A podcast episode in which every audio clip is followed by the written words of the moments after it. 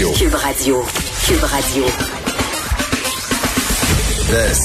Vincent Dessureau. Pour nous rejoindre en studio, 187 Cube Radio. 1877 827 2346.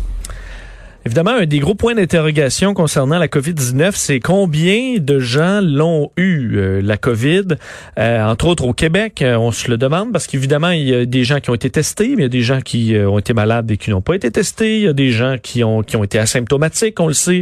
Alors, la vraie réponse est un petit peu plus dure à obtenir. On avait, il y a quelques jours à peine, il me semble, parlé de 1% de la population, mais voilà que un autre chiffre apparaît dans l'actualité, une étude de séroprévalence des donneurs de sang réalisés par Emma Québec, donc en collaboration avec l'Institut national de santé publique, l'INSPQ, et qui arrive plutôt au chiffre de 2,23 euh, des gens qui auraient été infectés par le virus de la, virus de la COVID-19. Alors, euh, ben, test d'études très intéressant. Pour en parler, il est de Emma Québec, docteur Marc Germain. Docteur Germain, bonjour. Bonjour, M. Dessureau. Alors, comment on s'est euh, bon, comment on s'y est pris pour arriver à ce chiffre-là auprès des donneurs de sang?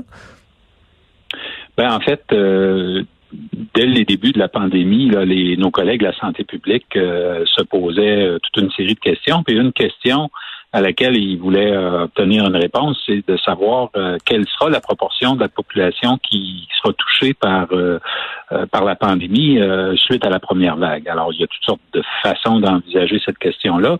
ce qu'on a proposé, c'est de faire une étude chez les donneurs de sang, comme un, étant un échantillon euh, quand même assez représentatif euh, de la population générale pour justement évaluer euh, la, la, proportion des donneurs de sang et par extension la proportion des, de, la population québécoise qui aura pu qui a pu être exposée au virus pendant la pandémie. Alors c'est ce qui a été fait et c'est sur la base de cette étude-là qu'on est arrivé au chiffre que vous avez cité, à savoir 2,23% de la population. Ça semble plus haut que ce qui, est, ce qui était prévu?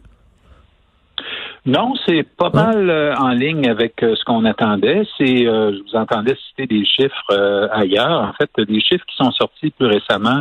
En particulier, on parlait de l'Ontario avec un, chiffre d'autour de 1% Il faut se souvenir que l'Ontario, il y a quand même moins de cas qu'au Québec mhm. dans, dans la, des cas recensés par le système de santé.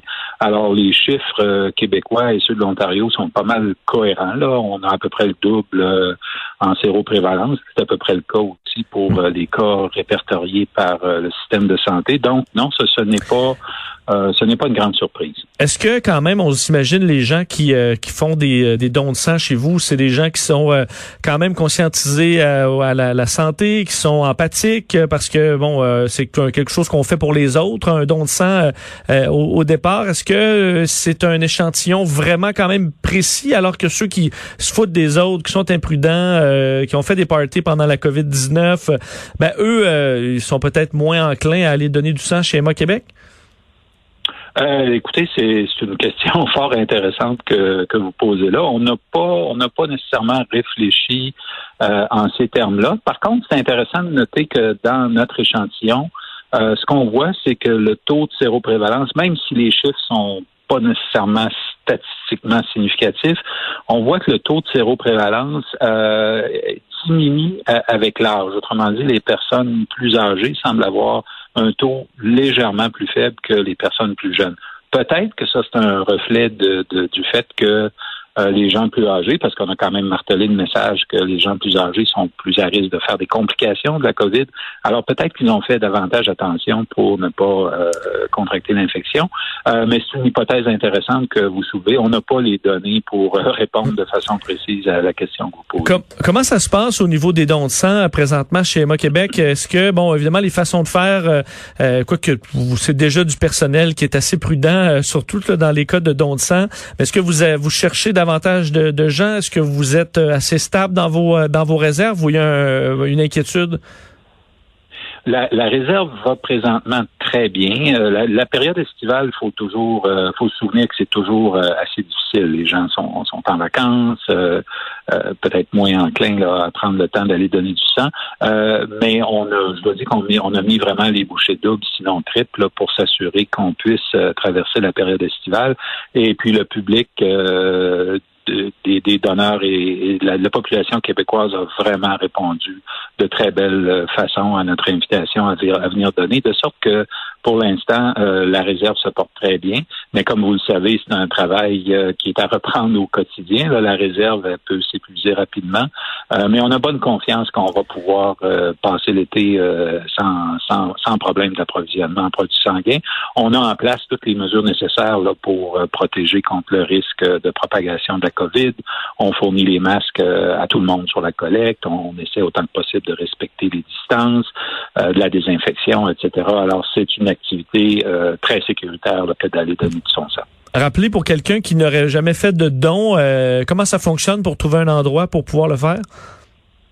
Ben, le plus simple, c'est d'aller sur euh, le site web d'Emma Québec. Alors, vous n'avez qu'à taper dans votre moteur de recherche Emma Québec et vous allez probablement arriver dès, dès le premier coup sur le site d'Emma Québec.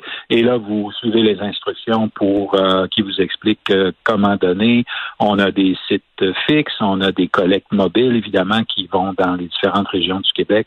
Alors, euh, il y a très facilement moyen de trouver un, un lieu de collecte et on prend rendez-vous dorénavant. Ça, c'est un autre changement qui est survenu avec la COVID.